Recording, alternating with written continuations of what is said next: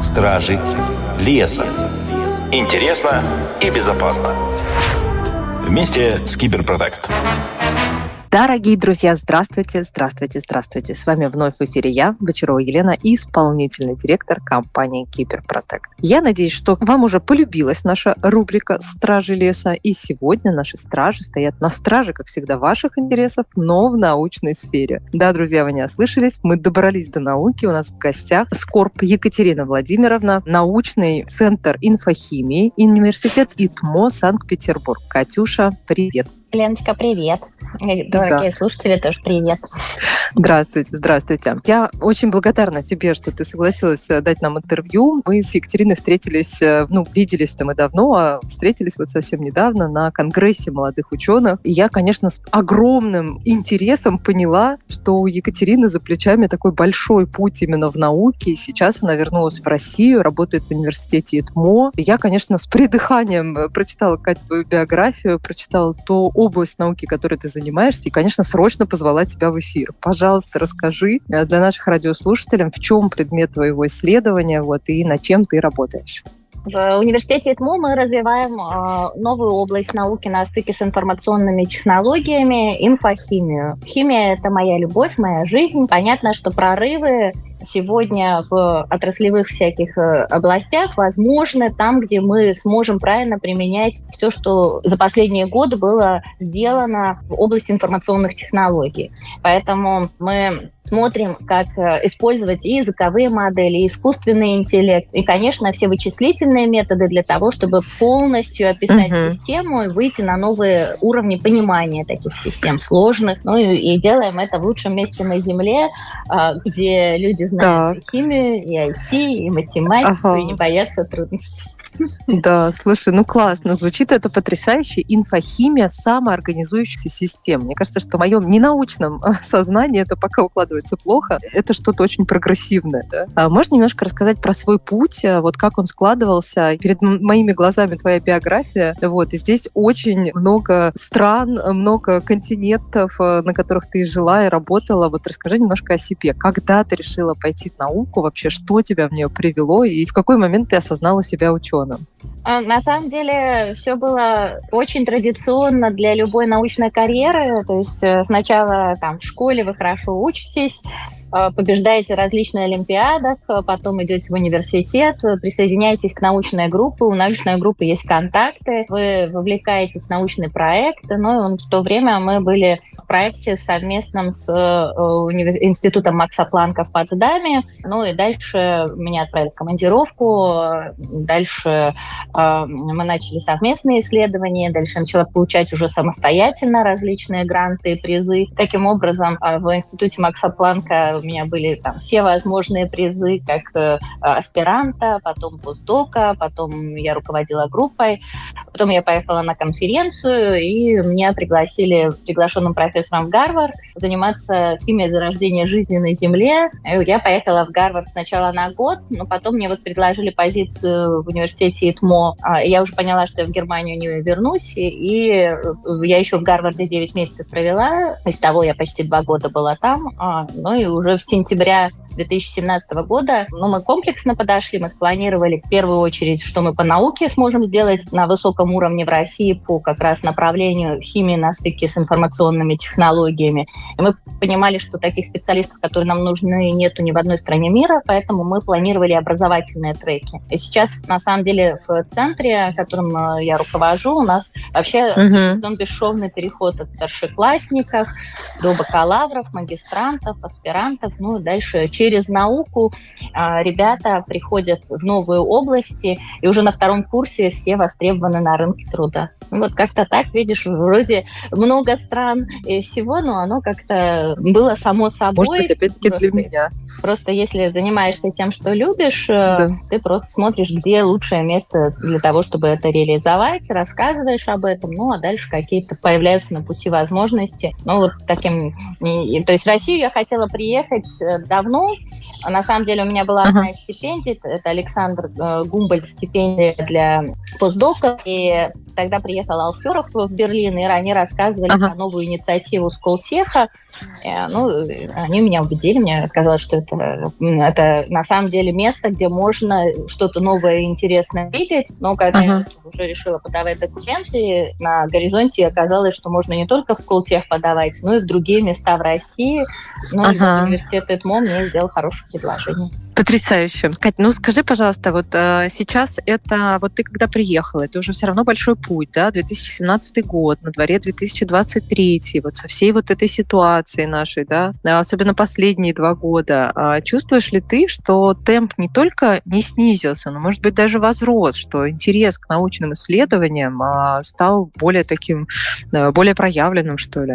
Предположить в 2017 году э, и да. и все остальное было, конечно, невозможно. Тяжело, поэтому да. на, на самом деле, когда мы в 2019 году создавали центр, потому что я приехала, сначала у меня была группа, а центр появился в 2019 году. Мне с удовольствием все дали письма поддержки, включая Нобелевского лауреата Жан-Мари Лена, который стал консультантом ага. нашего центра. В году я была в группе цитируемого химика современности ага. Джорджа Вайтсайца. Он нас поддержал, соответственно, из Макс Планка. То есть мне написали написали много писем, что действительно инфохимия это та область, которая угу. перспективна, которой интересно заниматься, очень тяжелая, поэтому только поэтому интересно. У нас на сайте есть письмо Жан-Мари Лена, которое он написал в поддержку по организации центра. Но пандемия для всех была тяжелой, потому что поменять полностью правила игры, но она на самом деле была и вызовом. У меня появилось очень много проектов, связанных э, с биосенсорами, и э, мы настроили взаимодействие взаимодействия с очень сильными группами, ну, в частности, академика э, Егорова Алексея Михайловича, который э, работает на кафедре энзимологии в Московском государственном университете mm-hmm. Чумакова. А, и мы делали вместе тест-системы и вышли на самом деле на то, что mm-hmm. мы, используя методы машинного обучения, смогли сделать тест-систему, которая одна тест-система определяет антитело, антиген mm-hmm. И, mm-hmm. или комплекс антитела с антигеном, соответственно, говорит, только что заболел, ты переболел, угу. либо ты находишься в конце заболевания. Угу. Но, То есть жизнь подбрасывает, да? Жизнь да, подбрасывает задачки, да, да, которые нужно решать. Так. Но вторая э, вещь, которую бы я, наверное, никогда не развивала, потому что мы использовали очень много программного обеспечения. Мы пользуемся разными программами, ага. которые были легко доступны, покупали лицензии, все было хорошо, у нас за лицензии, но это как да. раз то импортозамещение, которое осуществить очень быстро, при этом, угу. если мы делаем это на новом движке, ну, тебе как человеку из IT, тебе рассказывать, что да, программа да, становится, работает лучше, быстрее, да. нам легче туда интегрировать, то есть гиганты со своими многолетними да. программами, понимаешь, Никогда они, не перепишут да. под вас, да, кастомизация да, сложна. А здесь, здесь оказалось, иначе, что у меня появилось как раз целое направление химического ага. софта, ну, потому что, в принципе, мы понимаем, как софт нам надо, и мне кажется, что вот сейчас мы вовлечены в один из проектов по созданию химического поисковика, где говорим, что у нас это больше, чем база данных, ага. поскольку туда встроены различные модели и с парсингом статей, и с выявлением нужных DFT-дескрипторов. Но, одним uh-huh. словом, это такие наукоемкий химический поисковик, который работает лучше, чем любой, который известен. Ну и, соответственно, это опыт ребят. Так что, если вы Это прям новый вызов, термин. Химический софт, э, слушай, о котором точно нам нужно поговорить на IT-радио дополнительно. Ну так что вызовов хватает. Мы с тобой закончили на таком прекрасном термине, как IT э, в химии, а точнее инфохимия. Да? А расскажи, пожалуйста, подробнее, сколько в этом понятии от IT, сколько в этом понятии от химии и сколько вообще сейчас а, IT в науке как таковой? Я бы сказала, что, конечно, это прежде всего химия. Если э, любящий химию человек и понимающий, что мы хотим в науке получать новое знание, смотрит, как его можно генерировать, и он смотрит на все, что происходит в смежных областях. И сегодня развитие междисциплинарных направлений направлений, оно, конечно, и приводит к прорывам. И на стыке химии и IT сегодня родилось много областей науки и хемотроника, и хемометрика, и хемоинформатика.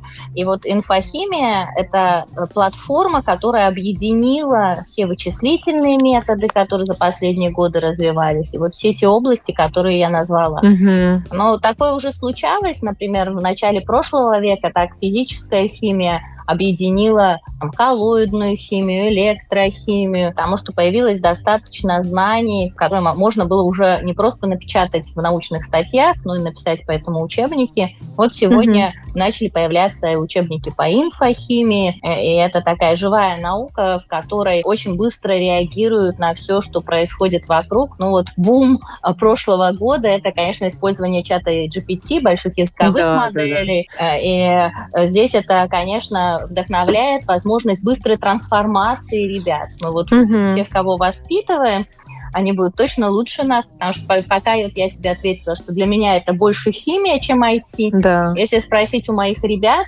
я не уверена, как они ответят. Да, что такой же будет ответ, да. Да, да и в, в этом направлении важно что на стыке этих двух э, направлений рождаются новые знания, новые понимания и возможности делать как новые умные материалы, так и создать искусственную клетку, например, или запустить да. химический компьютер, поскольку да. э, у нас появились возможности э, объединять э, большие объемы знаний и э, выводить из этого какие-то закономерности. Конечно, Это пока естественный интеллект никуда не девается, точно исследовать исследователям еще долго По-моему, ты с какой-то грустью об этом сказала. Ну, что еще естественный интеллект существует. Нет? Мне ну, на самом деле, сейчас есть большие проекты по тому, чтобы искусственный интеллект как исследователи использовать. Мне кажется, такие помощники, они, конечно, а, сильно нам помогли бы и упростили да. ну, наше понимание сложных систем. Ну, нам точно работы хватит.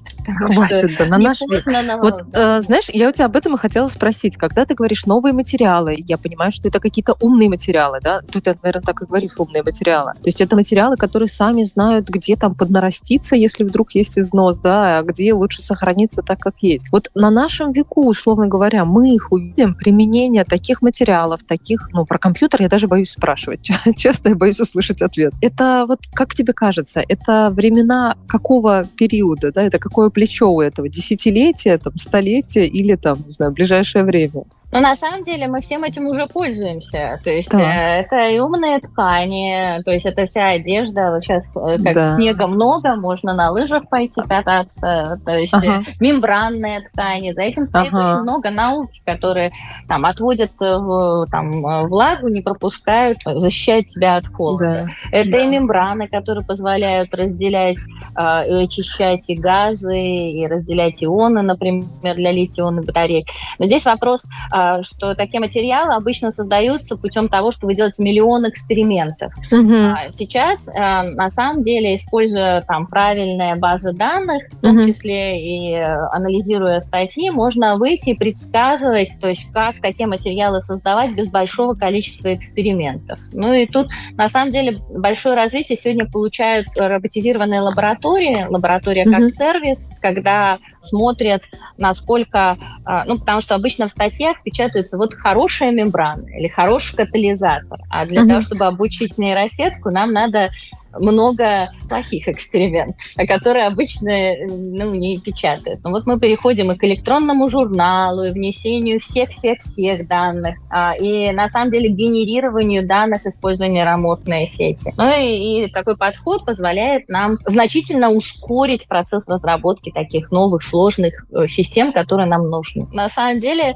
вот если подумать, ни один компьютер, вы знаешь, тест, ну, например, тест на беременность. Да. Ну вот это ответ да, нет, кажется нам теперь таким обыденным. Но ни один компьютер тебе так быстро не скажет, как там простой химический тест, который можно купить в любой аптеке. Но таким образом мы уже сегодня используем химические системы для ответа на какие-то вопросы, но сейчас большое направление, как раз про квантовый компьютер многие слышали, направление параллельных вычислений для решения каких-то конкретных задач, вот создание химического компьютера. Но да, я впервые услышала от тебя, да, серьезно, это, видимо, мой просвет, мой пробел в образовании, да, но я впервые про химический компьютер услышала от тебя, заинтересовалась, на самом деле, уже многое прочитала. А, очень невероятно интересная область и раздел науки. Слушай, я слышу твой ответ, так что мы по чуть-чуть э, прирастаем этим постоянно, поэтому ожидать, что это мы проснемся в какой-то день через какое-то количество N лет, да, в совершенно новом мире, так оно наверняка и будет, но эти изменения приходят по чуть-чуть и ежедневно, и мы этого даже не замечаем зачастую, да, что вот такие такие вещи у нас уже происходят. А, скажи, а вот с точки зрения, ты сказал про своих студентов, да, с некоторой даже такой любовью сказала, с заинтересованностью. А вообще молодежь интересуется сегодня наукой? Как ты видишь этот процесс? Молодежь точно интересуется инфохимией, потому что уже третий год конкурс на программу бакалавриата огромный, поэтому э, в этом э, отношении я вижу, что это то направление, на которое мамы и бабушки мне с удовольствием отдают своих ребят, поскольку вот если они полюбили химию, химию uh-huh. умеют хорошо преподавать во многих вузах, но на стыке с IT это делаем да. мы действительно глубоко погружаем. У нас очень сложно учиться Поэтому да. я всех на самом деле отговариваю, но я вот вижу, что ребята мотивированы, они приходят, они живут а, этим. То есть это очень вдохновляет на самом деле, что будущее уже началось, потому что именно они, вот я тебе сказала, что для меня, по крайней мере, инфохимия это прежде всего химия. А я смотрю на них, они говорят другими терминами, они общаются, то есть они очень быстро улавливают эту информацию. Живя в IT-среде, химики растут а, немножко айтишниками или немножко айтишниками. Или, или немножко айтишниками, да. Слушай, mm-hmm. это потрясающе. Особенно я, как человек, который работает в информационных технологиях, понимаю, что где-то, да, на каком-то переделе от этого научного знания наверняка что-то появится и в нашем продукте, и, может быть, backup э, по всяким химическим реакциям уже и принципам можно будет определять, что вам пора, ребята, да, или наоборот, в химии обязательно нужно будет забэкапиться, желательно три раза и в двух разных физических и виртуальных средах для того, чтобы все было хорошо и надежно. У нас еще с тобой такой интересный диалог как раз на Конгрессе ученых состоялся по поводу того, что нужно ли э, людям, которые занимаются наукой, уходить в прикладные такие исследования, уходить в корпорации, может быть, уходить в бизнес, да? Прокомментируй этот вопрос. Что ты сама думаешь на эту тему? То есть наука перспективна или все-таки такие прикладные вещи, которые там появляются на рынке? Ну, я считаю, что человек должен каждый выбрать для себя то, что делает его хоть иногда счастливым. Хоть Поэтому иногда. Да. А, э, наука специфическая область, где вы ищете того, чего нету, а, это не рутинная работа, поэтому угу. иногда люди в какой-то момент, э, там, ну, не всегда получается, то есть, что ты пришел, угу. у тебя открытие. В этом отношении наука, э, она такая. Очень часто я знаю людей, которые успешно уходят, пробуют себя в в больших компаниях, но без науки не могут, потому что угу. их влечет это ну, неизведанное, им интересно, и они возвращаются обратно. Поэтому, uh-huh. если у человека возникает вопрос, идти в науку или не идти, а, я всегда рекомендую обязательно попробовать себя в чем-то другом. То есть uh-huh. я начинала на самом деле свой путь с очень прикладного проекта. Мы делали антикоррозионное покрытие, капсулы, которые там залечивают коррозионные язвы. Ну, в частности, мы дошли до того, что вот сейчас моя машина покрашена краской, где есть элемент моего труда. То есть мы сначала боже, много боже. То есть он уже продается на рынке, да, и не потому, что да, это да. твоя машина, а потому что просто многие не знают, что пользуются твоим научным трудом. И тут я очень быстро поняла, что мне интересно вот этот первый этап, когда у нас там много образцов, найти лучший ага. образец, но при этом понятно, что э, нужно э, передавать и знания, и обязательно всегда работать в связке с компанией. Поэтому прикладных задач очень много. И здесь надо, э, мне кажется, как правильный баланс любого центра иметь и фундаментальное направление, и прикладные направления. Тогда вот центр uh может функционировать успешно. А в прикладных uh направлениях науки тоже очень много. Поэтому я очень рекомендую своим ребятам попробовать обязательно э, и свои компании создать, и в больших корпорациях поработать. Но если они чувствуют, что без науки не могут, конечно, это такая творческая работа, где э, много чего интересного происходит, но она, с другой стороны, не всегда вам э, обещает Нобелевскую премию, например. Угу, да, но шансы есть. Вот, мне кажется, на этой позитивной ноте а, я тебя Шанс, благодарю.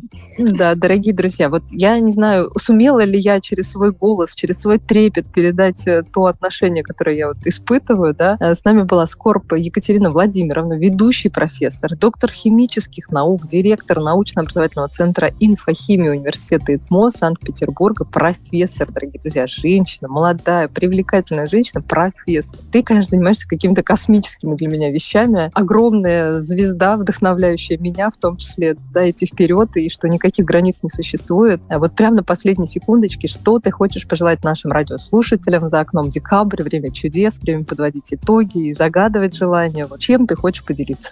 Конечно, я всем желаю а, счастливого Нового года, чтобы он был замечательным. Спасибо, что пригласили. Да. Всем всего да. хорошего. Спасибо большое. Да, все полезные ссылки, как всегда, в подвале нашего подкаста. Слушайте, если интересуетесь IT в химии или химией в IT. Вот э, это самое правильное место для того, чтобы в ключик входной э, отнестись как-то к этой теме. Екатерин, спасибо тебе еще раз большое. Всем большое спасибо. До новых встреч в наших эфирах. Страж леса всегда на страж ваших уже теперь химических ирес. Стражи леса. Интересно и безопасно. Вместе с Киберпротект.